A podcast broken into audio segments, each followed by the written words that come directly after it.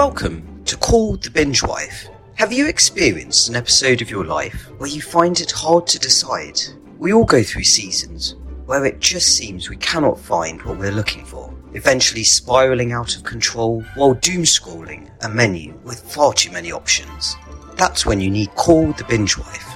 Ruth and Roger have emptied their bladders, grabbed their favourite snacks, and spent countless hours watching TV to help you figure out what to skip and what to binge. So sit back, relax, and call the binge wife. Now, here are your hosts, Ruth and Roger. Thanks, Andrew. Welcome, everybody, to Call the Binge Wife. Ruth, what are we going to be reviewing today?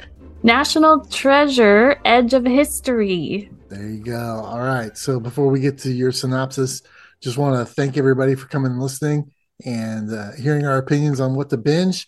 If you'd like to engage more with us, we've created a Facebook group. It's free. You can come in and hang out and see what we're listening to, but also let us know all sorts of things like your opinion on our review and what you're binging yourself. We'd love to interact and, and get engaged with you. So go over to the, the Facebook group. You can find the link in the show notes of this episode.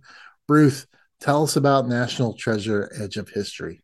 Okay, so in this TV adaptation of Nicolas Cage's 2004 film, Jess Valenzuela, a 20 year old dreamer, embarks on an investigation to unravel the mystery of her family history and, with the aid of her friends, strives to recover the lost treasure. According to the description, she is intelligent with a resourceful intellect, a natural, excuse me, flair for puzzles, and a love for a good mystery. The next threat to our nation's lost past is posed by treasure destroyers, notably a gang known as Cras Nostrum. Tomorrow is ours in the Disney Plus spin-off series National Treasure, Edge of History. So, to avoid the messy task of having to rewrite history, this faction searches for and destroys treasure. And then, when a mysterious stranger provides Jess Valenzuela with a hint to centuries old treasure that may be tied to her long deceased father, her entire world is thrown upside down. Jess has a talent for riddles, and she and her pals must follow a sequence of clues that are concealed in American antiques and monuments to the letter. Yet, in a race to find history's greatest buried treasure and learn the truth about her family's past, can Jess outwit a black market antiquities dealer. There you go. Yeah. So that is sets up the show very well. Uh, for some of the show's stats, it's National Treasure Edge of History. It's got one season. It first dropped December 2022. It's rated TV 14. I don't really understand why. It's very Disney esque. Could definitely be on the Disney Channel for sure. Uh, where to watch is Disney Plus, of course, and the amount of episodes is 10. The genre is action and adventure. Production staff and note is Jerry Bruckheimer, who was uh, producer of the original two films. I'm not sure how much involvement he has in this, but he's definitely marked as an EP. Cast and note is Lisette Olivera, who plays Jess, Zuri Reed, who plays her best friend Tasha, Catherine Zeta Jones plays the evil Billie the villain in the show.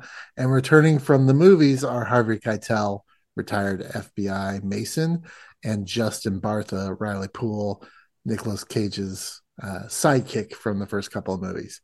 Uh, mm-hmm. Critics bash this pretty hard at 38%.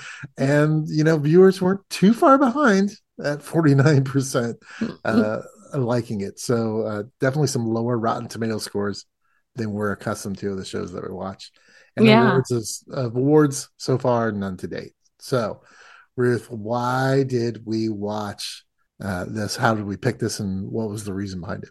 Uh, so for this one, I think it was you, but I mean, it was you, but I liked the movies and thought, oh, okay, Disney version. And then I was confused about how it was connected at first. And I was like, where's Nicolas Cage? I was so confused. and how many movies were there? Just two. Okay. Yeah. I liked the movies. So I was willing to give it a try. And I, you know, Disney Plus to see what what's going on there. So how about you? Why why did you want to watch it and suggest it? Well, as a history major, history teacher, I, yeah, yeah, I I love the first two the movies. I thought they were just fantastic. The stories, the puzzles, the mm-hmm. reasoning why they were doing it, uh, all really resonated with me. I love the scene at the um, National Gallery where the documents are, and yeah, and he talks about you know toasting these people for you know essentially committing treason when they when they wrote the Declaration of Independence, and so I just I love that themes. Oh, I love right. the themes. Yeah. yeah. I love the themes that go through uh, the movies, and thought, well, you know, like you, I said, it, has got to be good. I mean, Bruckheimer's come back. They're not going to let it be bad, right? That's the thought process. It'll be good. So, so yeah, I was very much willing to give it a chance, and uh, you know, I'm always kind of rooting for Disney Plus. Uh, lets me down a lot more than say Apple or HBO or but but yeah, I was I was hoping.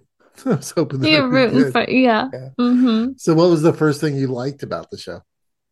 So, I liked Zuri Reed as Tasha Rivers. I thought she was great. She managed to bring some humor and interest into the YA character cast. Um, so I really liked her. I hadn't seen her before in anything, and it was nice to see Harvey Keitel just to have him in there was kind of like a little bit getting towards Nicolas Cage. I was like, oh, connection.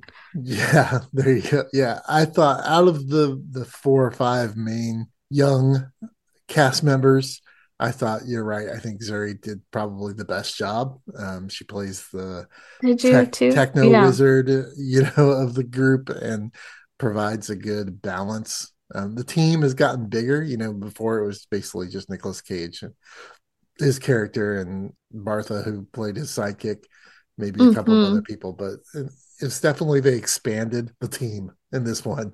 Um, yeah, and not really sure it worked out also well for them, but I'll get to that a little bit later. Um, like you, my first one was, uh, you know, I was a fan of the movies, and I enjoyed how they used cameos from Harvey Keitel and Justin uh, Bartha in the TV show. It wasn't uh, too much it wasn't a ton. Uh, you know, I think uh, Jason Bartha's character of Riley Poole appears maybe in three or four episodes, uh, and same for Harvey Keitel. He's in three or four episodes. So they, they definitely tried to use that to get people into the show, but then didn't rely on it. So I, I yeah. was I was happy about that. I was happy to see him um, in there, but but glad that they weren't didn't take over the show. Although maybe they should have. I'm not sure. but, right. I was just thinking that. Yeah.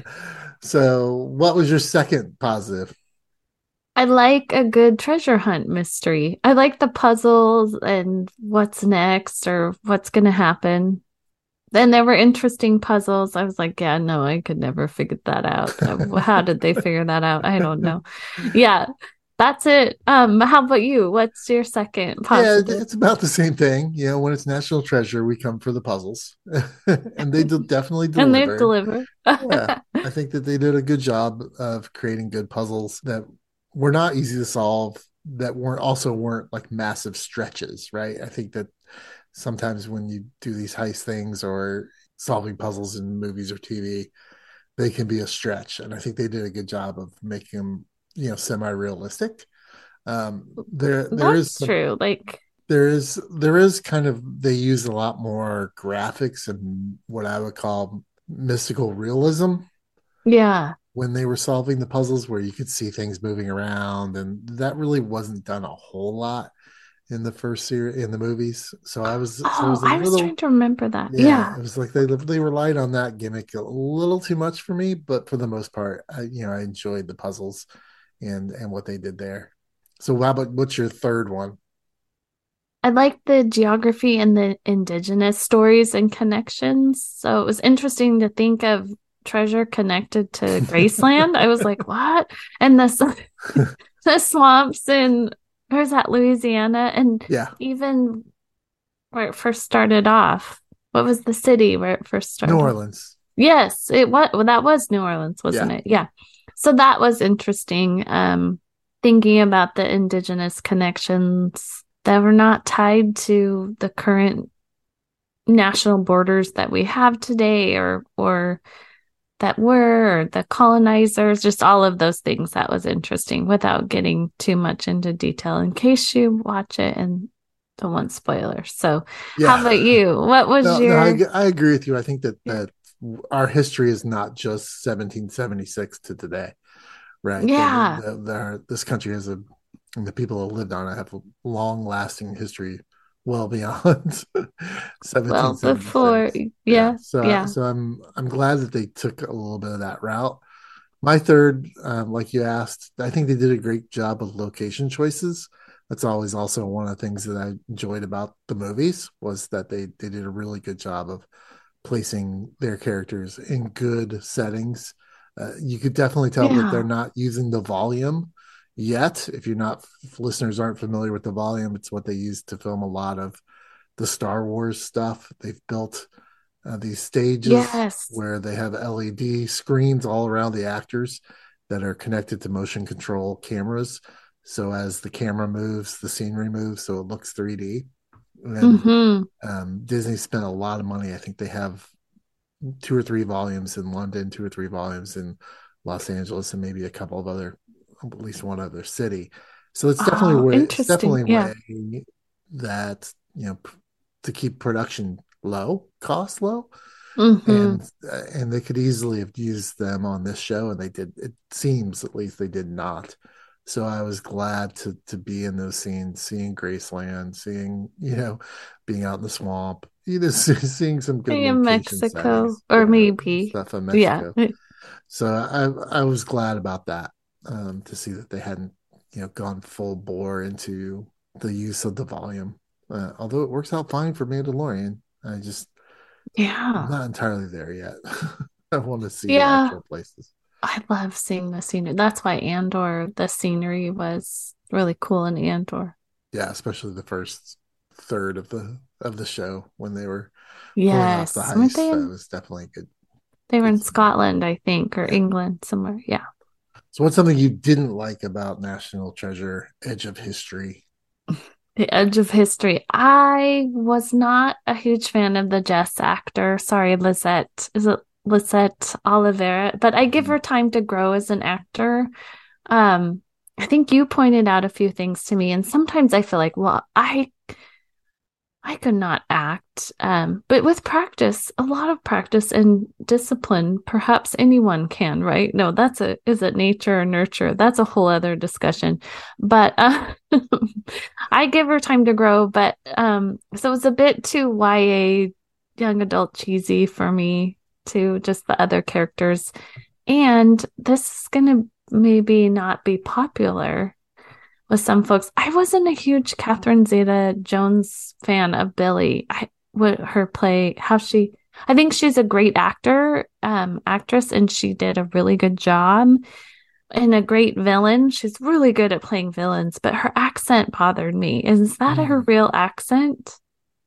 I, I thought so. she she's... was trying to make stuff up, but I think that is her accent. And and I think that the thing about her is that and even I was in this place that I always thought that she was Hispanic at some level, and she's not. She's, no, she's from like actually, I or something. I knew that, that because of like, like she's Welsh actually, okay. and I when she played with Sean Connery, or somehow I knew that she wasn't Hispanic. So I was like, "What is this accent?" And that's really picky of me, huh? But just being honest. How about you? what is what are something you didn't like about the show? Yeah, so one of the things about Disney is, in my opinion, they go out and find nobodies, and you kind of talked about this uh, with the Jess Jess actor Lisette. They go out and find nobodies, and then kind of bring them up through their system. Mm-hmm. And for me, it seemed like all of the young characters in the show weren't ready for prime time, right? they were not. Yeah. You know, okay, if that happens on the Disney Channel, no big deal, right? You can grow a character over multiple seasons. You can do that, but when you're talking about what I assume to be a fairly decent sized budget film, then you can't just throw anybody sure. in there and mm. a, a decently sized budget TV show. Mhm. I, I wish they would gotten some people that had more acting chops than what they did. And so, so that was a little, it, it took a lot away. It wasn't a little, it took a lot away from Yeah. my enjoyment of the show. That, you know, especially Lisette, not a real great actress. Um, the people that she was with, not super. And they were good, but they weren't. Zuri was yeah. Zuri was yeah. probably the best. And I don't know what kind of experience she has acting outside of this. Mhm. But definitely when the main character, you know, you rely a lot on the main character to Yeah. be a strong actor who can bring it and then bring everybody else in the cast along with them. And Lisette just was not able to accomplish that. So uh, The idea of her, sorry, I liked how she looked or how it kind of fit. But yeah, go ahead. Yeah, but when you go to like Marvel's casting of Miss Mar- Marvel and Kamala Khan, holy Yeah. crap, that Mhm. she just kicked that out of the park, and she brought Yeah. everybody else in with her, and and it was good. I thought it was really good. She did That's a great really job. good comparison. And Mhm. this one, they just kind of missed the boat for me, like completely. I wasn't impressed with the acting, especially of the main younger characters. Um, just didn't pull through for me. Yeah. So skip it or binge it. Skip it. I think skip it. Unless you're a big fan of the movies and really like puz- puzzles or one or the other. Or if you have tween and want to watch it with them, perfect. But yeah. How about you? Yeah, I'm totally in agreement. Uh, you know, if you're a huge fan of the adult movies, I mean, you should watch it. I mean, you're gonna, it'll be enjoyable. It may, it's not gonna live up to the movies by any stretch of the imagination, uh, but it, but it, I would binge it if you if you're Really, fan if you're movies. a fan, oh, fan of the movies, yeah. Yeah, and like you said, if you Hmm. have tweens in the house or younger kids, I, I think it's it's good. It's a it does good at representation uh, of different cultures. It does a great job of talking about history. I, I think there's some good stuff there if you have younger kids and you want to watch something with them, which is difficult these days uh, with the kind of TV that's being produced.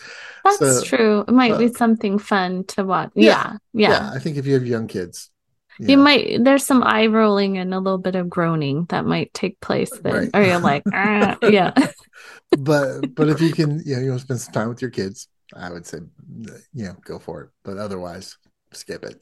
So that is our take on National Treasure Edge of History. We are excited that you chose to come and hang out with us and hear our opinions and, and laugh with us and enjoy this. We would love to do that more. So please come out to the Facebook group. It's free. Yeah, let us know what you thought. Let us know what you thought about this show if you watched it or Yeah. or, or going to watch it. Yeah, and any of the shows that we've covered so far in our three All right. seasons. Yeah, the- Absolutely. the, Facebook group is a great place to do that. Ruth, how else can people engage with us? So you can uh, email us at callthebingewife at gmail.com or find us on Instagram at call underscore the underscore bingewife. And we'd love to hear from you. Remember, if you don't know what to watch next, call the binge wife.